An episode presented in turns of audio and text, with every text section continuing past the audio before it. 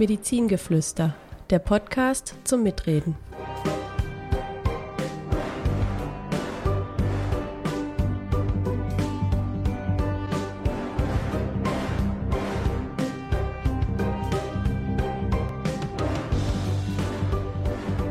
Ja, herzlich willkommen zu unserem Podcast. Ich bin Robert. Ich bin Pascal. Und wir sind beide Assistenzärzte in der Weiterbildung zum Neurologen, befinden uns aktuell im letzten Jahr und in diesem Podcast wollen wir für euch Medizinthemen und Themen im weitesten Sinne aus diesem Gebiet verständlich aufbereiten, mit dem Sinn, wenn ihr über das Thema mit jemandem sprecht, Verständnis für die Erkrankung oder für das Thema habt und auf dem neuesten Stand des Wissens seid. In der letzten Folge habe ich etwas über welches Thema erzählt, Pascal? Das Thema war Migräne und ich habe auch schon gehört so ein bisschen, dass du die ein oder andere Frage bekommen hast. Genau, also unsere Zuhörerschaft ist jetzt am Anfang noch nicht so groß, aber so aus dem Kreis, wo wir das so ein bisschen hingeteasert haben, war das ja, wie ich sagte, eine häufige Erkrankung und insofern haben so einige Leute nochmal so ein bisschen gefragt nach einem Symptom, was die haben, ob das jetzt eher einer Aura entspricht oder diesen Vorläufern oder diesen Nachschwankungen, die man nach einer Migräneattacke haben kann und da ist speziell halt nochmal Schwindel angesprochen worden. Ich möchte da jetzt nicht zu detailliert drauf eingehen. Schwindel, denke ich, kann man ein eigenes Thema mal zu machen. Aber so ganz grob kann man sagen, wir Neurologen unterscheiden ja eine Benommenheit, wo man sich so ein bisschen duselig fühlt, wie betrunken und wir unterscheiden einen echten Schwindel. Das heißt, der Raum dreht sich wie ein Karussell oder Schwanken. Und diese Unterscheidung ist halt für diese Fragestellung ganz wichtig, denn so ein Benommenheitsgefühl kann so ein Vorbote einer Migräne sein, aber nicht eine Aura typischerweise. Und die kann auch einer Migräne so nachwirken, also dass man sich so kotterig fühlt, Kreislaufprobleme so ein bisschen hat, wohingegen ein echter Schwindel, wo man sich dreht, eher einem Ausfall einer zentralen Hirnfunktion entspricht und das kann sehr gut mit einer Aura verbunden werden. Und das habe ich tatsächlich auch so explizit gar nicht in dem Podcast angesprochen. Es gibt halt die vestibuläre Migräne. Vestibuläres Organ ist so unser Gleichgewichtsorgan. Und das kann halt eben im Rahmen einer Aura ausfallen. Und dann können die Patienten sehr intensiven Schwindel mit Übelkeit und Erbrechen haben. Die schildern dann Karussellfahren oder Schwanken auf dem Boot. Also da gibt es tatsächlich unterschiedliche Symptome, die alle im Rahmen einer Migräne gewertet werden können. Das ist so das relevanteste Feedback, was ich hatte. Ansonsten möchte ich jetzt auch gar nicht das so unnötig in die Länge ziehen und würde gerne dir das Wort überlassen, Pascal. Ja, vielen Dank auch nochmal für deine Erklärung. Und nach dieser Folge, wenn da noch das eine oder andere offen bleibt, dann schaut auch einfach mal in die Shownotes, da seht ihr, wie ihr uns auch Fragen stellen könnt. So, Robert, ich stelle dir jetzt heute unser Thema vor. Wie immer, du weißt nicht, worum es geht. Und ich möchte das Thema ganz gerne mit einem Fallbeispiel einleiten. Und zwar, du musst mir dann sagen, was es ist. So, das ist so ein bisschen wie auf Klausurniveau. Sehr gut. Und zwar, ein 52-jähriger Mann kommt zu dir, er ist von Beruf Gärtner und er berichtet über starke Schmerzen im Bereich der Hände und der Unterarme und sagt irgendwie, ja, insbesondere nachts, da wacht er dann manchmal auf, da hat er so stärkste Schmerzen in den Händen, da muss er die erstmal richtig ausschütteln, bevor es dann überhaupt besser wird und fragt jetzt, ob er da irgendwas tun kann. Und du untersuchst ihn, findest jetzt nicht wirklich irgendwas neurologisch Auffälliges und musst jetzt überlegen, was du mit dem Mann machst. Ich habe schon am Anfang gedacht, oh Gott, in welche Richtung geht das? Das mit dem Hände ausschütteln und dieser typischen nächtlichen Symptomatik hat mich dann schon in die Richtung gebracht, dass das vielleicht ein Karpaltunnelsyndrom sein könnte. Ganz genau. Das Karpaltunnelsyndrom, darum soll es heute gehen. Was ist das Karpaltunnelsyndrom? Das ist ein Nervenengpasssyndrom und zwar das häufigste mit Abstand, was es gibt. Und das hat man sogar schon erstmals 1854 beschrieben. Und zwar auch damals schon völlig korrekt beschrieben, was das Ganze noch erstaunlicher macht. Und um sich das so ein bisschen vorzustellen, muss man zwei Sachen insbesondere wissen. Und zwar, was ist der Karpaltunnel? Das ist, wenn ihr euer Handgelenk anschaut, dann ist das dort, wo die Handwurzelknochen in die Hand übergehen. Und der Karpaltunnel ist eben eine anatomische Enge.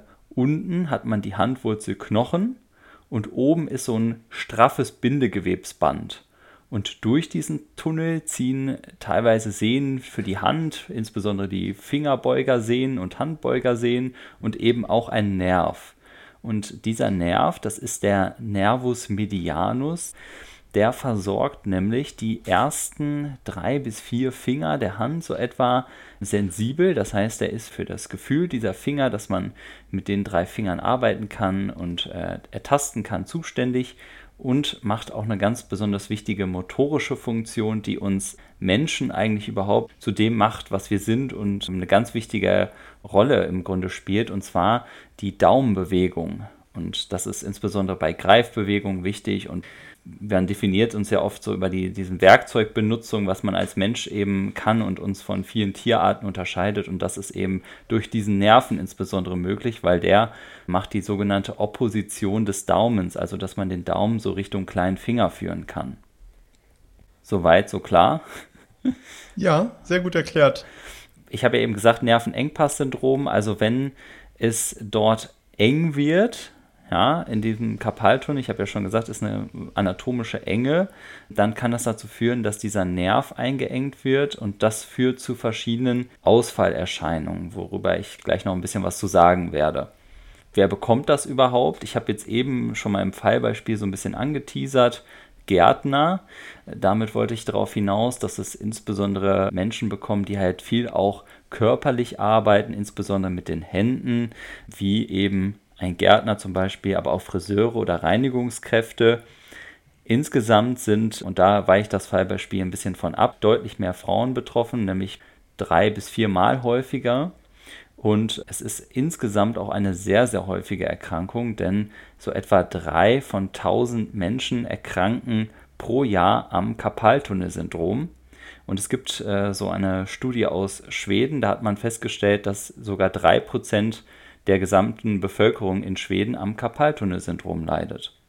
Krass, das ist ja echt häufig. Ja, mir war das vorher auch tatsächlich gar nicht so bewusst, weil man es dann doch so oft gar nicht sieht im klinischen Alltag. Ja. Tatsächlich erkranken die meisten Menschen so zwischen dem 40. und 60. Lebensjahr, manchmal auch jüngere Leute, dann sind es insbesondere Frauen, die schwanger sind. Das ist insbesondere ein Risikofaktor. So etwa 40% tatsächlich der Schwangeren entwickelt ein Karpaltunnelsyndrom. Ja, das kommt durch diese Wassereinlagerung dann, glaube ich, zustande, ne? Genau, oder? Richtig, ja. Genau, richtig. Das passt auch zu den anderen Risikofaktoren. Also insgesamt ist es so, dass man in den meisten Fällen gar keine spezifische Ursache finden kann. Selten gibt es mal sowas wie eine Handgelenksfraktur oder so eine Fraktur, die eben unten am Speichenknochen, zum Beispiel bei einem Sturz, die kann mal dazu führen, dass dieser Kanal eingeengt wird. Es ist aber sehr selten. Oder sowas wie ein Ganglion, also das ist so eine Aussackung von Gelenksflüssigkeit. Wenn das in dem Bereich ist, das engt natürlich auch ein. Das kann das mal machen, aber es ist sehr, sehr selten. Und noch seltener sind dann so Stoffwechselerkrankungen oder rheumatische Erkrankungen, die das machen können. Das ist alles sehr selten. Was aber häufig ist, sind Diabetes und Menschen, die einen zu hohen BMI haben. Und die gelten nämlich als besonders gefährdet für ein Karpaltunnelsyndrom. Ja, das macht Sinn. Wahrscheinlich auch wieder durch dieses Weichteilgewebe, was da halt sich dann in diesen engen Gang noch mit reindrücken muss, ne? Genau, also das ist tatsächlich höchstwahrscheinlich einfach so. Das kann man sich ja auch vorstellen, wenn von außen da noch was draufdrückt im Sinne von Fettgewebe oder Fettgewebe, was da auch vielleicht teilweise sogar reinwächst, dann kann man sich vorstellen, dass es da alles noch ein bisschen enger wird. Ja. Wie gesagt, habe ich eben schon erwähnt, dass oft Schwangere betroffen sind. Die haben das aber meistens nur vorübergehend. Warum vorübergehend? Weil nach der Schwangerschaft natürlich meistens diese Wassereinlagerungen wieder zurückgehen, und für das Karpaltunnelsyndrom, damit es sich wirklich auch mit langfristigen Schäden entwickeln kann, ist eine langfristige Druckerhöhung auf den Nerven erforderlich, und den hat man nur, wenn da noch eine Begleitentzündung der Gelenkshaut stattfindet, denn das passiert nämlich dabei. Erst kommt die Druckerhöhung, dann entzündet sich die Gelenkshaut, das führt dann zu noch mehr Schwellung und Druckerhöhung, und so kommt es dann zu einer Enge in dem Bereich, weil oben hat man eben dieses straffe Gelenksband, unten die Knochen, das heißt, da ist kein Platz, und dann wird der Nerv abgedrückt. Und das führt dazu, dass dieser Nerv demyelinisiert. Was heißt das? Es ist sogar für mich schwer auszusprechen. Das heißt, dass die Ummantelung des Nerven zurückgeht, und dadurch wird dieser Nerv eben geschädigt. Kennst du irgendjemanden in deinem Bekanntenkreis, der das hat? Also jetzt in meinem engen Freundeskreis habe ich zum Glück keinen, weil ich glaube, das ist eine ziemlich ätzende Erkrankung. Aber ich weiß, dass bei uns schon mal Pflegekräfte, also mich in Spezielle, darauf angesprochen haben, dass denen halt nachts diese Symptome auftreten. Und da ist das dann auch in der Diagnostik so wohl erhärtet worden. Wie man das diagnostiziert und wie man das therapiert, wirst du ja mit Sicherheit gleich noch mal erwähnen. Genau, das, was du jetzt auch gesagt hast, wäre ja auch eine typische Berufsgruppe, denn Pflegekräfte arbeiten ja auch viel mit ihren Händen. Ja, es ist eine körperliche Arbeit und genau diese Berufe sind eben gefährdet, ein Karpaltunnelsyndrom zu entwickeln. Es liegt natürlich auch daran, dass dann die Muskeln drumherum hypertrophieren. Das heißt natürlich, wenn man Vielleicht erklärst du kurz, was Hypertrophien bedeutet. Genau, das wollte ich gerade erklären. Wenn man die Muskeln benutzt, dann werden die natürlich größer. Das kennt jeder, der ins Fitnessstudio geht. Und ähnlich ist das aber eben auch bei so kleinen Muskeln der Hand und der Handgelenke, die man jetzt gar nicht unbedingt aktiv trainieren möchte. Die werden dann aber trotzdem größer, wenn man eben viel mit den Händen arbeitet. Und so passiert das, dass dann noch mehr Enge entsteht. Und dieses nächtliche Einschlafen und Missempfindungen in den Fingern, die du eben beschrieben hast, die werden als Brachialgia paesthetica nocturna bezeichnet. Und das ist im Grunde das Kardinalsymptom des Karpaltunnelsyndroms, also wirklich das Symptom, was jeden aufhorchen lassen sollte. Und wenn jemand von euch da draußen sich jetzt da wiedererkennt, dann kann das gut sein, dass ihr auch an einem Karpaltunnelsyndrom leidet. Ich hatte eben mal kurz beschrieben, dass dieser Nerv eigentlich nur die ersten 3 bis 4 Finger sensibel versorgt. Aber die Patienten, die zu einem kommen, erzählen eher, dass ihnen die ganze Hand zum Beispiel wehtut oder sie auch ausstrahlende Schmerzen bis in die Unter- oder manchmal auch Oberarme bis hin zur Schulter haben. Das ist aber durchaus so, dass diese Schmerzen eben auch ausstrahlen können. Das muss nicht immer so, wie man es sozusagen im Lehrbuch dann liest, die ersten 3 Finger sein. Meistens fängt halt mit diesen Symptomen, also die nächtlichen Einschlafen an. Und irgendwann kann das aber dann auch dazu führen, dass der Daumen geschwächt wird und insbesondere diese Opposition des Daumens, also dass man den Daumen so zum Zeigefinger führt, dass das nicht mehr so gut funktioniert. Ja, man sieht das auch, ne? Also dann kann ja dieser Daumen, diese Wulst, die man unterm Daumen hat, ist ja eigentlich eine Muskelmasse, die wird ja dann auch so eingefallen. Sieht man dann im Handvergleich ganz schön, auf welcher Seite das Karpaltunnelsyndrom ist. Genau, das ist was Typisches, was man sehen kann, wenn das schon länger besteht. Also quasi, wenn ihr jetzt mal den Daumen und den Zeigefinger zusammendrückt, dann benutzt ihr schon den Nervus medianus. Und das ist so dieser Test, den man macht, wie hart muss das Steak sein, wenn man dann so auf den Daumen drückt. Und genau diese Wulst, die man dann da tastet, die würde dann kleiner werden. Das passiert aber, wie gesagt, erst mit der Zeit, wenn man es lange sozusagen schwellen lässt und der Nerv wirklich geschädigt ist. Teilweise kann man das dann auch auslösen, indem man die Hand ganz stark beugt oder streckt. Und dadurch können diese Schmerzen teilweise ausgelöst werden, aber auch durch bestimmte Bewegungen, wie zum Beispiel Halten von Gegenständen oder auch beim Autofahren. Was auch gut erklärt, warum das nachts dazu kommt. Denn nachts kriegen wir ja nicht mit, was wir mit den Händen so machen. Dann sind die oft lange in einer Beuge- oder Streckhaltung und das führt dann dazu, dass der Nerv eingeengt wird, was dann wiederum zu den schmerzhaften Missempfindungen führt. Was dann hilft, ist meistens so ein Ausschütteln der Hände, auch Massieren oder Anwendung mit kaltem oder warmem Wasser. Das kann schon mal dann zur Linderung führen. Das ist das, was viele Patienten zumindest berichten. Wenn es jetzt dann darum geht, irgendwie, ich habe ja eben schon gesagt, wenn jetzt einer von euch sagt, oh, ich habe das aber auch, was macht man dann? Also als erstes sollte man zum Hausarzt gehen und der wird einen dann relativ schnell zum Neurologen überweisen. Und der Neurologe wird euch zunächst mal mit euch besprechen, was eure Beschwerden sind, eine Anamnese erheben. Und was da ganz typisch ist, sind ja diese nächtlichen Beschwerden und das sollte den Neurologen dann schon aufhorchen lassen und ist auch eigentlich das, was ausreichend ist, um die Diagnose schon mal klinisch zu stellen. Denn es handelt sich hierbei um eine klinische Diagnose. Man kann dann verschiedene Tests noch machen in der klinischen Untersuchung, wie zum Beispiel, dass man im Bereich des Handgelenks klopft. Wenn man da so Schmerzen oder Missempfindungen auslösen kann, dann ist das ein Zeichen und das wird als Hoffmann-Tinel-Zeichen benannt. In der Medizin ist das oft so, dass man irgendwelche Untersuchungstechniken nach berühmten Medizinpersönlichkeiten benennt und das ist eben hierbei auch so. Und das andere, was man eben machen kann, ist, man bringt die Hände lange in eine Beug- oder Streckhaltung, bis Beschwerden auftreten. Das ist dann der sogenannte Fahlentest. Also so kann man eben klinisch das provozieren, weil der Neurologe jetzt ja nicht nachts neben eurem Bett sitzen bleiben und warten, bis ihr die Beschwerden bekommt, ne? Die andere Diagnostik, die der Neurologe dann einleitet, die dient dann lediglich zur Bestätigung der klinisch gestellten Diagnose und zum Ausschluss von anderen Ursachen. Ganz besonders wichtig ist dabei die Neurografie. Ich glaube, damit kennst du dich sogar viel besser aus, Robert. Eigentlich müsstest du uns was dazu erzählen. Zum Thema Neurografie. Ja, ich habe da viel Zeit schon drin verbracht, weil es mich auch sehr interessiert hat.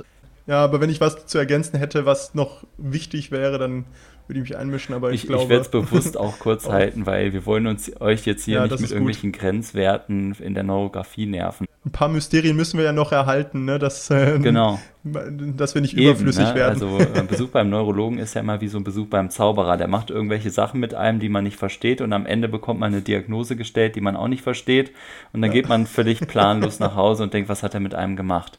Ja, versteht man aber nur so lange nicht, bis wir eine Podcast-Folge über das Thema gemacht haben. Sagt euren Freunden Bescheid. Hier werdet ihr geholfen. Genau. Jedenfalls ist es so, eine Neurografie heißt nichts anderes als so Neuro-, Nerven-, Graphie-, Messung. Das ist eben einfach nur eine Nervenmessung. Und was macht man da? Man schickt elektrische Reize durch den Nerv, denn der Nerv ist ja nichts anderes als ein Kabel. Ja, also die Neurologen sind im Grunde die Elektriker, wenn man das so will. Und man misst dann einfach, wie dieser elektrische Reiz ankommt, und das sagt einem etwas darüber aus, wie gut dieser Nerv funktioniert oder ob es irgendwelche Schädigungen gibt. Und was man typischerweise feststellen kann in dieser Nervenmessung ist, dass es zu einer Leitungsverzögerung in diesem Karpaltunnel kommt. Das heißt, der Nerv ist vorher gesund und nachher gesund, aber in dem Karpaltunnel sieht man eben, dass es da zu einer Verzögerung kommt. Und das bringt uns eben dazu zu sagen, okay, da muss irgendetwas sein, was den Nerven behindert. Was man aber mit der Neurografie noch ausschließen kann, ist, beziehungsweise oder nachweisen kann, ist, dass es nicht doch so ist, dass der Patient eine generalisierte Polyneuropathie hat. Also Polyneuropathie, da werden wir mit Sicherheit mal eine Folge drüber machen, ist eine sehr häufige Erkrankung. Da sind viele Nerven krank. Das bedeutet das Wort an sich. Und ich glaube, bei dieser Erklärung belassen wir es jetzt erstmal. Wenn man diese Erkrankung aber hätte, dann wäre es nicht verwunderlich, dass man unter anderem auch in den Händen Schmerzen hat. Man kann dann noch zusätzlich den Muskel untersuchen. Das ist ähnlich wie in der Nervenmessung, macht man hierbei eine Myographie, also Muskelmessung. Dabei werden so kleine Nadeln in Muskeln gesteckt, die zum Beispiel von dem Nervus medianus versorgt werden. Da habe ich ja eben gesagt, also zum Beispiel der Muskel, der den Daumen so bewegt, ne? Da könnte man einmal reinpieksen, um zu gucken, ob es da Hinweise gibt dafür, dass der Muskel geschädigt ist, also dass der Nerv, der zum Muskel führt, geschädigt ist. Das kann man eben in dieser Untersuchung feststellen. Das wäre ja zusätzlich noch ein Hinweis dafür. Und da gibt es noch etwas, was tatsächlich gar nicht so viele Leute können, aber ein sehr elegantes Mittel ist, nämlich der Ultraschall. Mit dem Ultraschall, das kennt ihr ja sicher alle, zum Beispiel vom Bauchraum, wo man sich dann mal die Gallenblase anschaut oder die Leber. Das Ganze gibt es aber auch für die Nerven, dass man sich eben die einzelnen Nerven anguckt. Und da sieht man typischerweise, dass der Nerv so vor dem Eintritt in diesen Karpaltunnel vergrößert ist und so ein bisschen eine vergröberte Oberfläche hat. Die sieht man in so einem feinen Nervenultraschall ganz gut. Das würde uns dann nochmal ein bisschen mehr dahin führen, dass es wirklich sich um Karpaltunnelsyndrom handelt. Und zusätzlich kann man aber auch solche kleinen Raumforderungen, die man sonst gar nicht sehen würde, wie zum Beispiel ein Ganglion, das ist ja so eine Gelenksflüssigkeitsaussackung, darstellen und gegebenenfalls damit auch direkt die Ursache des Karpaltunnelsyndroms. In seltenen Fällen, wenn man jetzt mit der Diagnostik nicht weiterkommt und das alles ganz unklar ist, kann man auch mal ein MRT machen, ist aber in der Regel gar nicht erforderlich. Eine Sache muss ich an der Stelle noch kurz einhaken. Hattest du selber mal ein Ganglion oder hast du selber ein Ganglion? Nein, habe ich nicht. Ich hatte das mal irgendwann gehabt, aber es ist wirklich schon ewig her, aber dann so ganz typisch oben, also auf der anderen Seite des Handgelenks, auf der Außenseite sozusagen. Ja, und wurde das weggemacht oder ist das von selber weggegangen? Das ist von alleine wieder weggegangen. Ja, krass, weil also ich hatte das nämlich tatsächlich auch und ich weiß auch noch, da hatte ich so richtig Schmerzen im Handgelenk oben und konnte das Handgelenk gar nicht vernünftig beugen. Und auf einmal hatte ich so einen halben Tischtennisball da oben drauf sitzen oder sagen wir mal eher so eine Traube, weil es war nicht so groß. Und damals war ich noch Medizinstudent und meine Frau und ich hatten so gedacht, wie kriegen wir das Ding jetzt weg? Und dann haben unsere Schwiegereltern gesagt, ja, früher hat man da eine 2-Euro-Münze draufgelegt und mit einem Buch draufgehauen. Da gibt es Videos bei TikTok, wer es interessiert. Ja, explizit nicht empfohlen, weil damit zerstört man die Gelenkkapsel. Die reißt dann ein. Das sind so Aussackungen von Gelenkkapseln, wie du das ja eben, glaube ich, schon so erwähnt hattest. Und die reißt dann halt ein und dann geht die Flüssigkeit halt so daneben. Man kann das operativ entfernen lassen. Ich war auch schon kurz davor, aber dann kam mir der Operateur auch etwas zu enthusiastisch vor in der Indikationsstellung. Also, dass er gesagt hat, ja, das ist notwendig. Dann habe ich auf meinen gesunden Menschenverstand gehört und mich da wieder zurückgezogen und es ist fast wieder weg. Also ich habe hier und da mal noch ein bisschen Beschwerden, aber ich denke, operieren sollte man immer nur, wenn es nicht mehr anders geht. Da hast du mir jetzt aber die perfekte Überleitung gegeben zu der Therapie. Denn beim Karpaltunnelsyndrom ist es genauso wie beim Ganglion oder vielleicht auch bei vielen anderen Dingen, die es so gibt. Also Chirurgen müssen jetzt ganz stark sein. Ja, wir sind ja konservative Mediziner, deswegen sind wir, glaube ich, da ein bisschen kritischer eingestellt. Aber generell ist es beim Karpaltunnelsyndrom natürlich genauso. Bei leichten Beschwerden und wenn noch kein neurologisches Defizit besteht, sprich der Daumen noch nicht beschädigt ist zum Beispiel, dann reicht es völlig aus, das Ganze konservativ zu behandeln. Was meint man damit? Konservativ ist immer alles, wo nicht operiert wird sozusagen. Und was gibt es da für Möglichkeiten? Man kann manuelle Therapien machen. Da gibt es so bestimmte Übungen, die sollte man sich einmal von einem guten Ergotherapeuten oder auch Physiotherapeuten zeigen lassen. Es gibt so Hitze- und Kälteanwendungen, die man ausprobieren kann. Und was wir häufig unseren Patienten noch empfehlen, sind nächtliche Handgelenksschienen. Wenn man Handgelenkschiene hört, dann denkt man, um Gottes Willen, muss ich jetzt wochenlang mit so einer Schiene rumlaufen? Nein, man soll das nur nachts tragen und das hat einfach nur den Hintergrund, damit das Handgelenk gerade gehalten wird und man nicht diese unwillkürlichen Beuge- und Streckbewegungen im Schlaf macht und somit verhindert, dass der Nerv dann nachts eingeklemmt wird. Ja, super. Also das ist genau auch das, was mir am allerbesten geholfen hat. Das, was du jetzt als letztes erwähnt hast, ja, das nennt man ja dann volare Handschiene, volar, weil das halt vorne in der Hand liegt und nicht hinten. Und ich habe davon extrem gut profitiert. Also ich hatte so gut wie keine Beschwerden mehr. Also jetzt bei dem Ganglion war das bei mir auf der anderen Seite, aber das ist dieselbe Schiene, die man da benutzt, weil das halt nachts dieses Abknicken halt auch wehtut, auch bei Ganglien. Und mir hat das extrem gut geholfen, also sehr gut, dass du das erwähnt hast. Genau, also das ist eben diese Handgelenksschiene, das führt, wie gesagt, auch da beim Karpaltunnelsyndrom bei vielen Leuten schon zur raschen Beschwerdefreiheit, weil dann eben dieser Trigger nachts einfach weggenommen wird. Es gibt auch noch andere Möglichkeiten. Ich habe ja eben schon so ein bisschen erwähnt, das hat auch alles mit einer Entzündung zu tun, nämlich einer Entzündung der Gelenkshaut.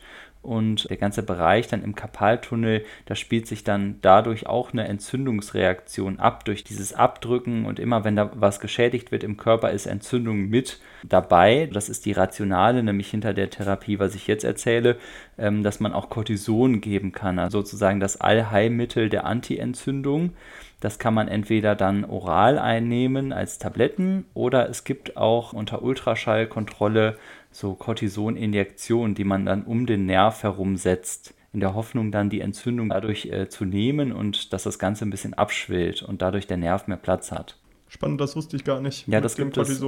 Genau, aber dafür muss man eben auch diese Ultraschalluntersuchung können, weil sonst kann man den Nerv verletzen. Ne? Wenn man da jetzt in den Nerv reinsticht, dann hat man von ganz alleine den Ausfall, dann braucht man kein Karpaltunnelsyndrom mehr.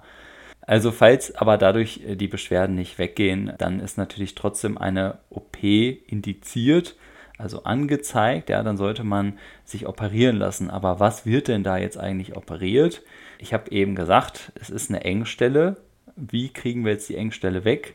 Wenn unten die Knochen sind, die Handwurzelknochen und oben ein Band.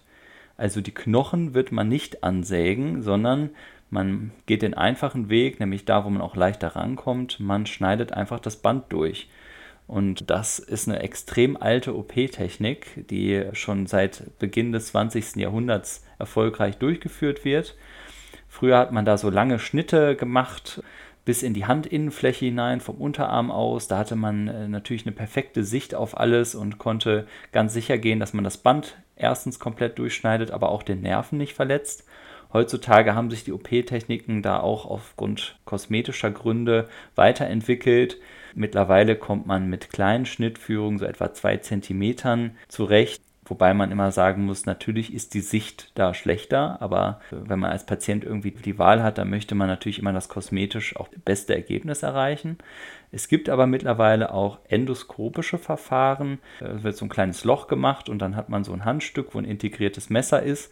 Und damit geht man dann über dieses Loch an das Band heran und das wird dann einfach durchgeschnitten, aber man hat eben dann keine Sicht auf die ganzen Strukturen, weshalb man sagt, dass diese Technik auch nur ganz erfahrenen Operateuren vorbehalten ist, die wirklich nichts anderes machen als diese endoskopischen Operationen.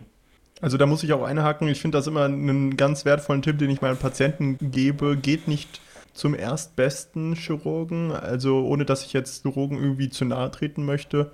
Aber man sieht das halt auch immer wieder in Studien, dass wenn jemand etwas häufig macht, er da drin auch sehr gut ist. Und wenn man nur 3-mal eine OP im Jahr macht, dann ist das halt auch nicht so easy. Ich glaube, ein Patient, der merkt, ob jemand etwas schon häufig gemacht hat oder nicht, das merkt man schon bei einer Blutabnahme, wie dann doch durch die Erfahrung einfach schon so was Einfaches wie eine Blutabnahme deutlich angenehmer wird bei dem Arzt. Aber so bei Operationen, da lohnt es sich, finde ich, schon einmal nachzugucken, ich bin jetzt in so einem 500-Seelendorf und hier ist zwar eine Klinik in der Nähe, die diese ganzen Dörfer in der Umgebung versorgt, aber in der Nähe ist jetzt eine größere Klinik, die sich auf diese Operation spezialisiert hat. Dann gehe ich vielleicht lieber die 1-Stunden-Fahrt in Kauf, nehme ich die in Kauf, anstatt aus Bequemlichkeit 10 Meter weit zu fahren. Ich weiß nicht, wie du das siehst. Ja, man muss natürlich auch sagen, die OP wird jetzt seit knapp 100 Jahren durchgeführt. Und ist eine relativ einfache Operation mit generell einer niedrigen Komplikationsrate, weshalb sich natürlich viele berufen fühlen, diese Operation auch durchzuführen. Aber es ist eben genauso, wie du sagst, die langfristigen Ergebnisse, nämlich bei diesen ganzen Verfahren, die ich jetzt genannt habe, also großer Schnitt, kleiner Schnitt, endoskopische Verfahren, die sind ungefähr gleich. Ja, da gibt es keinen Unterschied. Deswegen ist es im Grunde egal, was man macht, wenn es einem jetzt um den Karpaltunnel geht. Aber wichtig ist, dass man einfach dorthin geht, wo das häufig durchgeführt ist, was du schon gesagt hast, und dann auch das OP-Verfahren am besten nimmt, was die einem vorschlagen. Man kann da auch ganz offen nachfragen, was können sie denn am besten? Und dann wird der Operateur das in der Regel auch sagen, weil das ist nämlich dann sein Lieblingsverfahren und das möchte er ihnen sozusagen auch verkaufen. Also das ist in dem Fall, glaube ich, der beste Tipp, den man geben kann. Das Ganze machen auch, wenn wir jetzt wissen wollen, welche Fachrichtung ist das. Es gibt Handchirurgen, die das machen. Es gibt aber auch Neurochirurgen, die sich darauf spezialisiert haben, solche Nervenengpässe zu operieren und nicht am Gehirn zu operieren. Mein Opa hat früher mal zu mir gesagt, pass auf deine Füße auf, da musst du dein ganzes Leben lang drauf laufen. Ich denke aber, mit den Händen ist es noch viel wichtiger, oder? Ja, gerade so als hochentwickeltes Geschöpf wie wir. Ja, hochentwickeltes Geschöpf, genau. Ich habe das jetzt eben so angeteasert mit dem hochentwickelten Geschöpf, ne? Also Menschenaffen haben auch den opponierbaren Daumen, also wir sind da jetzt nicht alleine, aber trotzdem ist es natürlich... Dadurch ist der Werkzeuggriff möglich geworden, ne? Genau. Hat uns die Herrschaft über die Welt gebracht. Ja.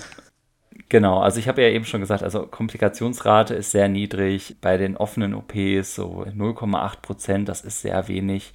Endoskopisch ist es schon etwas höher, 1,6%, aber ich hatte ja eben schon gesagt, langfristig kommt es ungefähr gleich hinaus.